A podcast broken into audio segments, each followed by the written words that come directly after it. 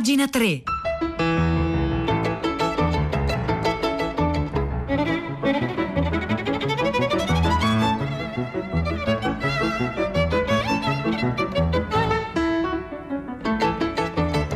Buongiorno, un saluto da Nicola Lagioia, benvenuti a pagina 3, la cultura nei quotidiani, nelle riviste, nel web, 9 e 15 secondi di martedì 6 aprile. Noi oggi cominciamo con, partiamo da Philip Roth perché mm, si, si, parla molto sui giornali italiani di Philip Roth in questi giorni e anche oggi perché esce la sua biografia negli Stati Uniti, in Italia sarà pubblicata da Enaudi e scatena appunto polemiche tra chi continua a considerarlo un genio, un grande della letteratura, chi invece lo accusa di, mm, eh, di misantropia, misoginia, cinismo e politicamente scorretto. In difesa di Philip Roth, sul Corriere della Sera oggi Alessandro Piperno, ma sulla lettura, sempre appunto supplemento, supplemento inserto culturale del Corriere, c'è una, mm, un difensore, una difensrice, una de, d'eccezione di Philip Roth, cioè Mia Farro, cioè la regina del politicamente corretto che però difende eh, Philip Roth. E poi c'è il suo uh, biografo uh, Blake Bailey sul messaggero intervistato da Francesco Musolino ma partiamo da Alessandro Piperno che parte diciamo così dai fondamentali niente più morale della letteratura proprio però nella sua smania di scarnificare mettere in crisi eh, andare al, me- al mefitico nocciolo della questione. Non a caso la cosiddetta eh, moralistica classica se ne infischiava di offrire ai lettori me- melensi esempi di virtù. Lo scopo che i moralisti classici si prefiggevano era appunto meno edificante e parecchio più truce, cioè dare conto delle storture umane, denunciare le ipocrisie in cui indulgono i censori e, a, e, le anime belle di ogni tempo. E poi arriva appunto a Philip Roth, Piperno, ora è il turno, scrive di Philip Roth, a quanto pare alle soglie dell'uscita della sua biografia, una tempesta di riprovazione minaccia la sua memoria. Non che la cosa debba per forza preoccuparci, confido che alla lunga la sua opera densa e complessa avrà la meglio sulla damnazio memorie che la suscettibilità dei nuovi maccartisti è pronta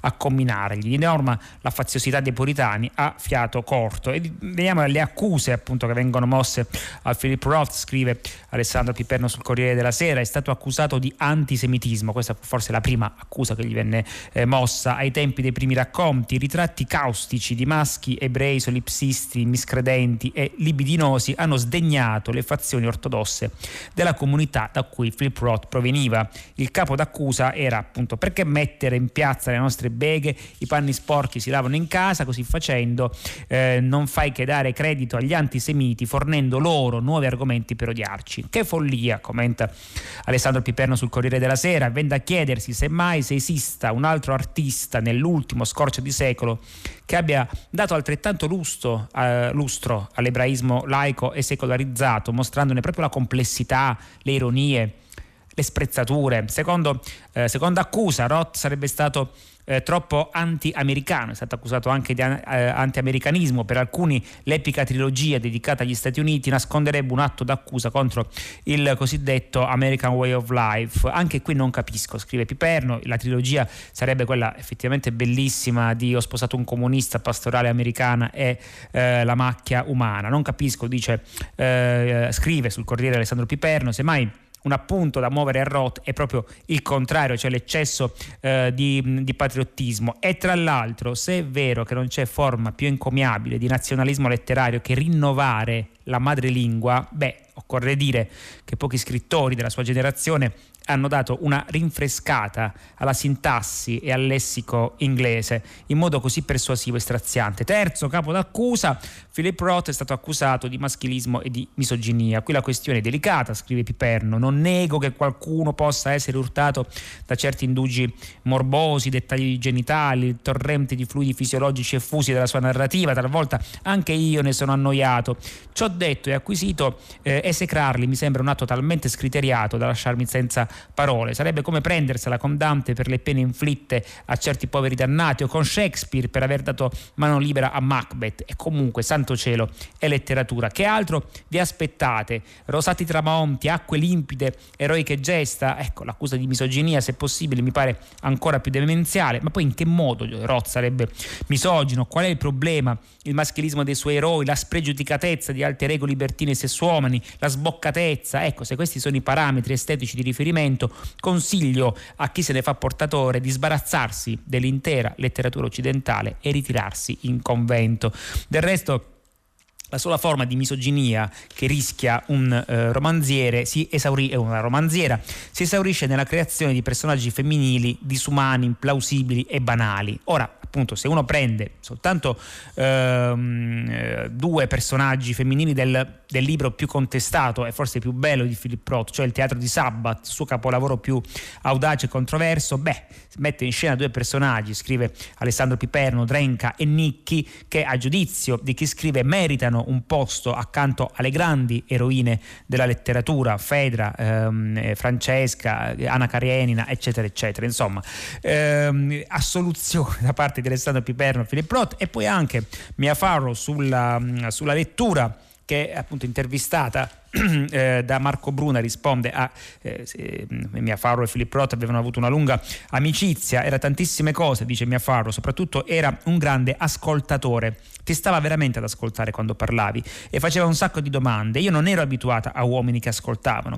Eh, per esempio, sapeva che da piccola avevo avuto la poliomielite e mi, e mi mh, mm, invitava a casa per parlarne. Mi fece un sacco di domande anche perché di quell'argomento il motivo per cui di solito gli scrittori fanno tante domande, sono dei buoni ascoltatori, avrebbe poi scritto in Nemesi, il suo ultimo libro, mi chiese che cosa avessi provato a trovarmi in quella condizione con una malattia contagiosa che poteva uccidere la mia famiglia e i miei cari, eh, mi chiese come reagirono le persone intorno a me e, e appunto come fosse stato anche il ritorno a scuola, domande che nessuno mi aveva mai fatto. E poi per esempio, un giorno mi disse, visto che mia Forro fa l'attrice, Voglio scrivere, disse Philip Roth a Mia Farro, racconta Mia Farro alla lettura, voglio scrivere un libro su un attore che a un certo punto, tutto d'un tratto, non riesce più a recitare. Mi domando se, mi mai, se ti fosse mai capitata una cosa del genere, chiede Philip Roth a Mia Farro, anche perché stava raccogliendo appunti per un altro libro, e cioè il fantasma esce di scena.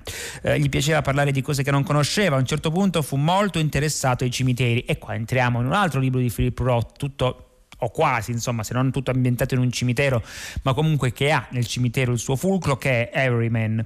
Pensava spesso al luogo in cui sarebbe stato sepolto, voleva una tomba vicino a suo padre e sua madre nel New Jersey. Passò una mattinata con l'uomo che si prendeva cura delle tombe di quel cimitero, appunto Everyman, dicendogli che cercava un luogo vicino, vicino ai suoi genitori dove essere seppellito. L'uomo diede una risposta abbastanza spiazzante, cioè disse che quelle tombe erano troppo piccole per lui e che era troppo alto, quindi dovette scegliersi, diciamo così, un'altra eh, sistemazione. Poi ancora... Mh, mm, Qual è il libro di Roth che ama di più? Pastorale americana, risponde eh, Mia Farrow. Pensa che Roth fosse misogino? Io posso soltanto parlare di Roth del Roth che ho conosciuto per anni, un uomo che aveva tantissime amiche, donne straordinarie che lo ammiravano, risponde appunto Mia Farrow a quella che è un po' la domanda delle domande soprattutto posta a lei. E poi altre interviste sempre oggi sul, invece questa volta passiamo dal Corriere della Sera al Messaggero, sempre su Philip Roth, parla uh, Blake Bailey, cioè il suo Biografo, che uomo era, come ogni grande scrittore, Philip era una persona profondamente complicata e non può essere ridotto a un'etichetta. Ad esempio, gli sarebbe piaciuto che il mondo sapesse che sette o otto, a proposito dell'accusa di misoginia delle sue ex amanti, hanno visitato il suo capezzale quando stava morendo. Io ero lì, le ho viste. Per cui qualcosa di buono doveva aver fatto eh, per forza. Eh, non ebbe figli, lo scelse volutamente, sì, era palese la sua avversione ad averne perché avrebbero interferito con la sua scrittura. Però i due figli della sua prima moglie oggi hanno 60 anni ed entrambi ricordano che Philip Roth ha in un certo senso salvato le loro vite, li ha trattati con dolcezza, si è preso cura della loro istruzione.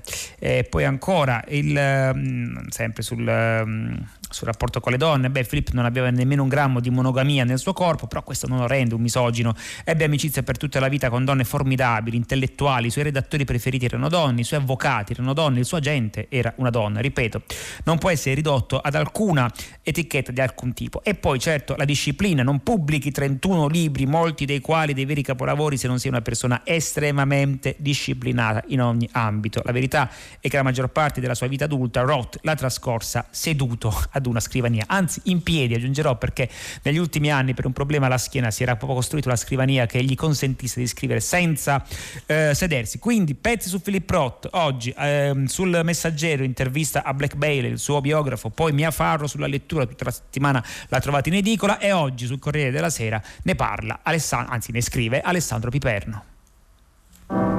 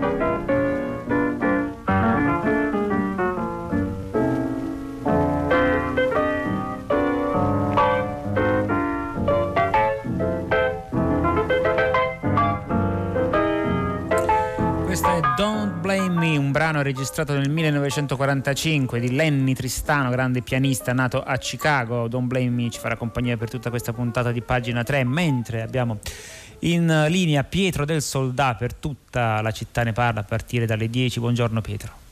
Eccoci Nicola, buongiorno a te, le ascoltatrici e ascoltatori di pagina 3. Allora, questa mattina al filo diretto di prima pagina Antonio da Trento ci ha ricordato che sono passati esattamente 12 anni da quella notte terribile del 6 aprile 2009 alle 3.32 gli orologi dell'Aquila si fermarono, una scossa sismica che travolse il capoluogo abruzzese e altri 56 comuni portandosi via 309 vittime.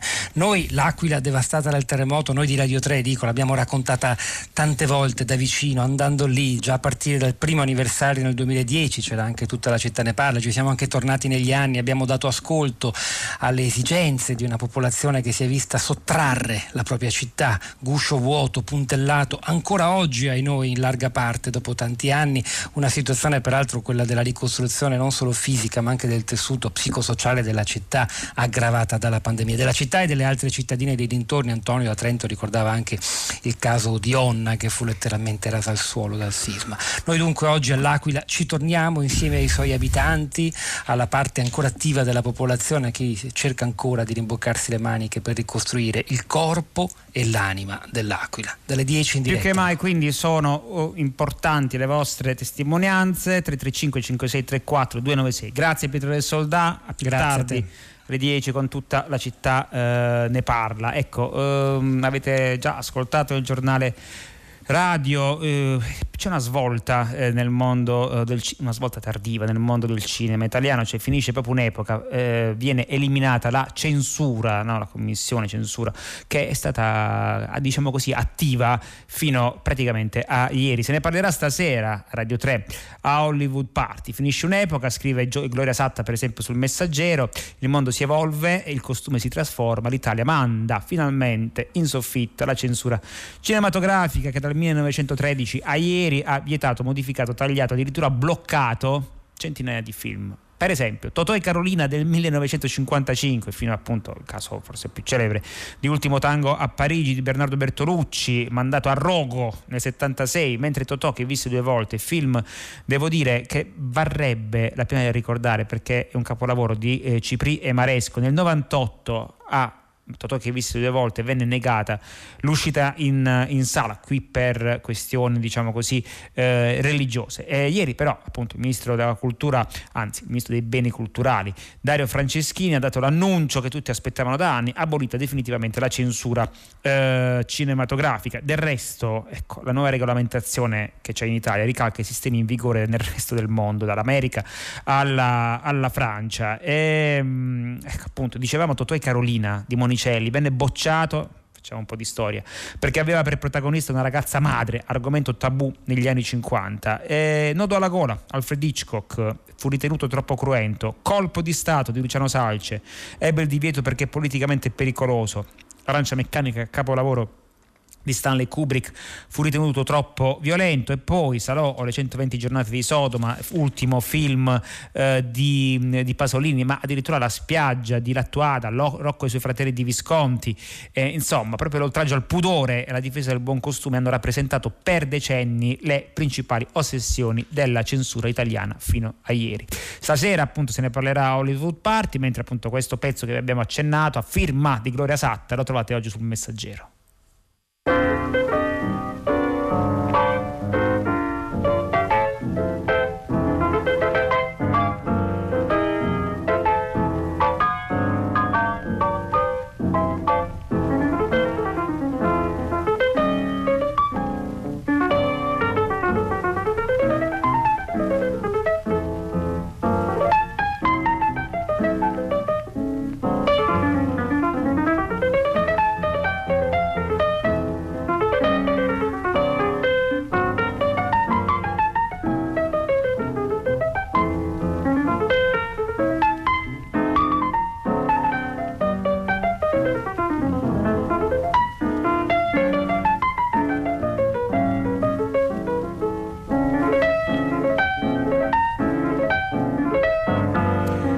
15 minuti 45 secondi qui a pagina 3 mentre arrivano i vostri messaggi su Philip Roth anche il pubblico di pagina 3 di Radio 3 è diviso su Philip Roth su Philip Roth sopravvalutato e parecchio e poi invece no Roth uno dei più grandi scrittori del Novecento i giudizi extraletterari li trovo patetici scrive eh, Flavia. È quasi si potremmo dire in un certo modo in, in dialogo con il pezzo di Piperno ce n'è uno eh, sul Corriere della Sera abbiamo prima accennato ce n'è uno accennato l'abbiamo letto lungamente, non accennato, ce n'è invece uno di Natalia Aspesi oggi su Repubblica a proposito di Dorothy Parker. Eh, dove sono finite? Le benefattrici crudeli, le amorevoli tiranne, le razziste raffinate, le grandi noiose, dove sono finite le donne? Si chiede Natalia Aspesi, cioè un certo tipo di donna, le meravigliose, insopportabili donne che Dorothy Parker ci ha raccontato, le donne cattive per l'infelicità, insoddisfatte nelle loro misere libertà frustrate dai loro labili amori nemiche delle altre donne, vendicative nelle loro mute rivendicazioni. Ecco, adesso siamo cambiate, siamo cambiate in meglio, le donne sono cambiate in meglio, eh, forse però l'unica cosa scrive Natalia Aspesi su Repubblica, che abbiamo perduto, che rischiamo di perdere, è la voglia di ridere, l'ironia, l'autoironia.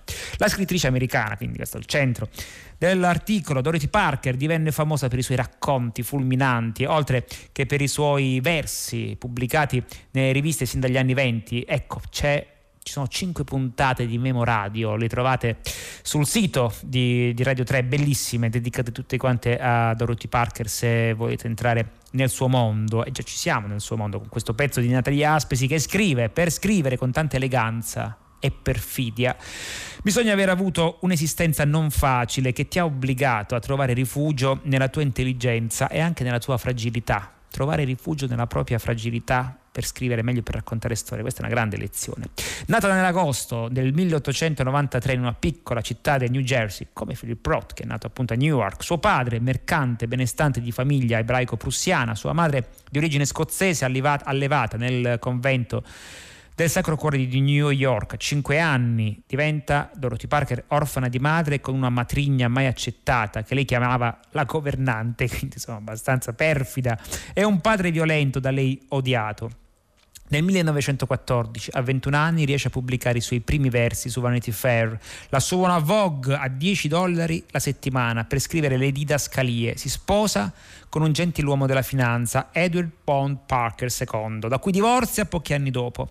Terrà per tutta la vita il suo cognome, Parker, anche dopo un altro matrimonio.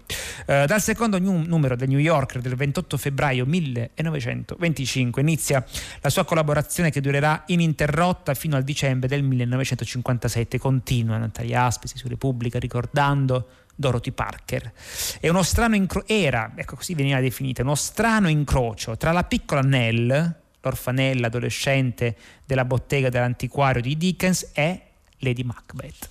E ancora era una donna piccina, graziosa, con grandi occhi verdi da gazzella, tristi e miopi, ma come tutte le donne di allora non portava mai gli occhiali. Famosa nel suo cerchio sofisticato per il genio letterario, Parker era invitata nelle case più opulente anche per la conversazione brillante. Effettivamente questa era una dote che chissà oggi quanto, si, quanto è mm, tenuta, tenuta di conto, ma c'era chi veniva invitato a cena solo per la conversazione brillante. Un altro, ne abbiamo parlato qualche giorno fa, era Truman Capote. Non è facile avere una conversazione brillante. C'era addirittura chi la seguiva per strada sperando di strapparle una uh, battuta divertente. Fran Lebowitz sicuramente è una sua erede da questo punto di vista. Anche di lei abbiamo parlato nei giorni scorsi. In realtà, eh, ricordavano gli amici, continua Natalia Aspesi, ricordando Dorothy Parker, era una donna anche romantica, sentimentale eh, e delusa da tanti amori che franavano presto o comunque li bruciava lei. Negli ultimi anni della sua vita si era rifugiata in un albergo di New York sola col suo barboncino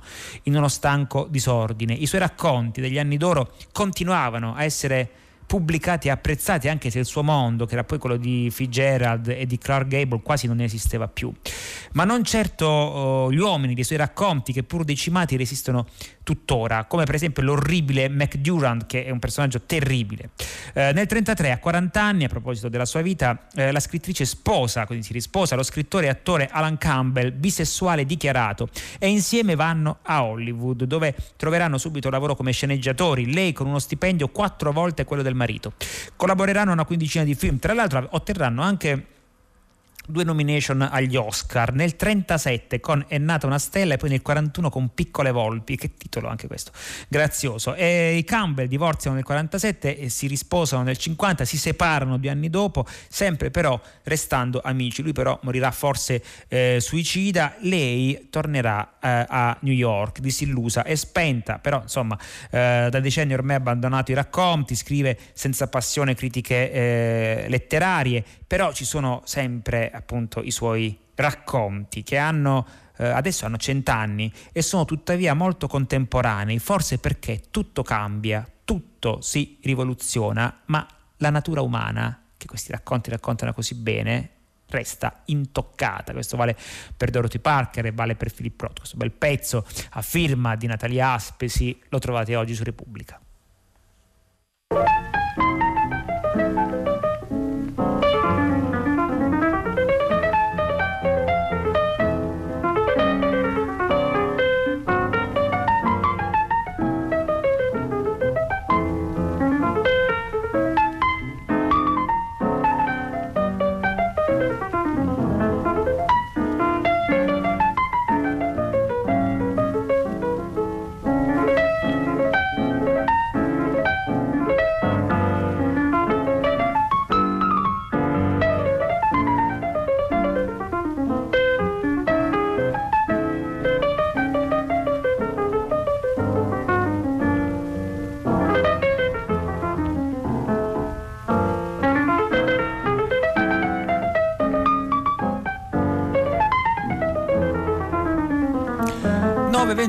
38 secondi qui a pagina 3 i vostri messaggi. Ecco ne leggo qualcuno sono molto divertenti. Uno dice Filippo Roth misogino ma allora Simenon? Bisognerebbe frequentare eh, Simenon. E ancora un'altra ascoltatrice eh, ci dice eh, insomma non mi sta simpatico Filippo Roth proverò a leggere eh, Nemesi per ricredermi. Però se posso dare un consiglio se proprio si insomma se non lo si è letto prima forse è un po' meglio Pastorale americana o La macchia umana, che sono veramente grandissimi romanzi. Nemesi è un bel romanzo, ma forse non è eh, la via d'ingresso privilegiata per il mondo eh, di eh, Philip Roth. E devo dire che Flora fa una battuta fantastica a proposito della censura. Non c'è più la censura al cinema, ma i cinema sono chiusi. Eh, eh, cara Flora, lei ha, ha, ragione. E in tutto questo potremmo dire eh, a questo punto di uomini e di animali. C'è un pezzo molto bello su doppiozero.com, quindi andiamo in rete, a firma di Marco Marco Belpoliti sulla storia della convivenza, del rapporto fra uomini e corvi, che insomma, non è un rapporto proprio così eh, rilassato. Tutta la storia della civiltà umana si è sviluppata sotto l'occhio attento dei corvi. Dovunque i nostri antenati sono andati, dall'Africa verso l'area continentale europea, i corvi erano lì. Sono onnivori come gli uomini e tuttavia manifestano una spiccata preferenza per la carne e poiché non cacciano, ecco il motivo, seguono i cacciatori, animali o uomini che siano, per nutrirsi dei resti del pasto altrui. 5 o 6 milioni di anni fa gli antenati dell'Homo sapiens, ancora molto simili a scimmie, attraversarono il territorio africano in cerca di nuovi spazi. Probabilmente seguivano mammiferi, grandi mammiferi oggi estinti e appunto i corvi seguivano a loro volta loro. Verso questi volatili gli esseri umani però hanno sempre manifestato una grande ambivalenza, scrive Marco Belpoliti. Da un lato sono attratti da loro, mentre dall'altro non gli piacciono davvero, non ci piacciono davvero fino in fondo, pur avendoli sempre intorno, gli umani provano una sorta di ancestrale timore e c'è un motivo per, ehm, per questo timore. Questi uccelli ci stanno vicini, ci osservano, ci spiano, ma ci, si tengono a loro volta a debita eh, distanza. Da una parte dominano un elemento che noi appunto non, eh, non controlliamo, però insomma il, eh, hanno, ehm, si nutrono però, ecco questo è il motivo dell'ancestrale diffidenza dell'uomo verso il corvo, si nutrono di carcasse, ragione per cui hanno appunto seguito prima ancora che l'uomo i lupi nelle loro migrazioni e hanno sviluppato un grande spirito di osservazione così da riuscire a capire da impercettibili segni quando un animale ammara, ammalato o ferito sta per uh, morire. E quindi appunto il motivo per cui gli uomini li associano uh, alla morte, ma anche all'intelligenza, visto che i corvi hanno sviluppato, scrive Marco Belpoliti su doppiozero.com, un'intelligenza più spiccata rispetto a molti altri uccelli. In un mito eh, dei nativi americani il colore nero delle, perle, della, delle penne del corvo è collegato all'imperfezione del mondo. Prima dell'avvento degli uomini, quando il mondo era solo ai suoi albori, il dio corvo era bianco come la neve. La sua anima era piena di luce e di bellezza, ma il suo gemello nero, geloso, tentò di ucciderlo. Allora Corvo Bianco lo abbatté, poi, assalito dal senso di colpa, diventò anche a causa del sangue del gemello tutto nero. Da allora i corvi sono così, segno dell'imperfezione del mondo stesso. E eh, poi appunto il... Um, il, i corvi provano emozioni, la risposta è sì. Noi non possiamo comprendere appieno la loro mente, però sappiamo che provano qualcosa che somiglia alla paura, all'irritazione, alla curiosità, mostrano capacità di visualizzazione e di possedere un pensiero che non conosce le parole e tuttavia anche parlano, tanto che lo studioso tedesco americano, autore del, um, della mente del corvo, edito da Adelphi nella collana, collana Animalia, che è molto bello, eh, ha, identificato le varie espressioni del loro gracchiare. Addirittura i corvi hanno imparato a rompere le noci buttandole, questo appunto a Tokyo, gettandole sotto eh, le macchine in modo che le ruote delle macchine rompessero appunto i gusci e loro potessero mangiare le noci per capire capire quanto l'intelligenza del corvo sia appunto duttile. Comunque questo pezzo molto lungo, io ho giusto accennato qualcosa, firma di Marco Belpoliti, lo trovate su doppiozero.com.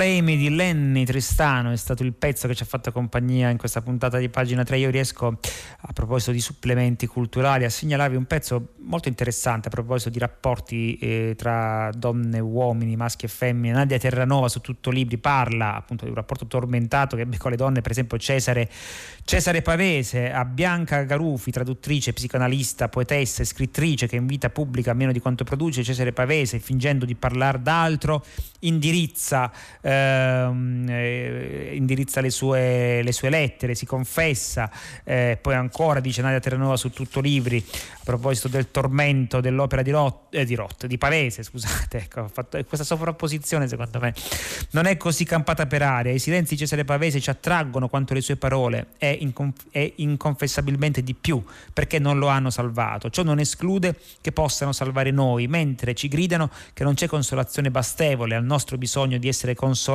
né parola sufficiente a spostarci dalla nostra sofferenza. Non ho mai avuto un rapporto ambiguo con la vita di Cesare Pavese, non ho mai provato pudore o ritrosia nel, legg- nel leggerlo, non ho mai pensato che la sbandierata misoginia di cui gli va di ammantarsi e che io non riconosco come tale possa inficiare il mio eh, amore per la sua letteratura. Scrive Nadia Terranova a proposito di Cesare Pavese su Tutto Libri. Il tempo a nostra disposizione è scaduto. Eh, passo il microfono a Renata Scognamiglio per primo movimento. Intanto vi ringrazio per l'ascolto e con me vi ringraziano Domenico Ganci in console, Marzia Coronati in redazione, Maria Chiara Beranec regia e cura del programma. L'appuntamento con pagina 3 per domani alle 9. Un saluto da Nicola La Gioia.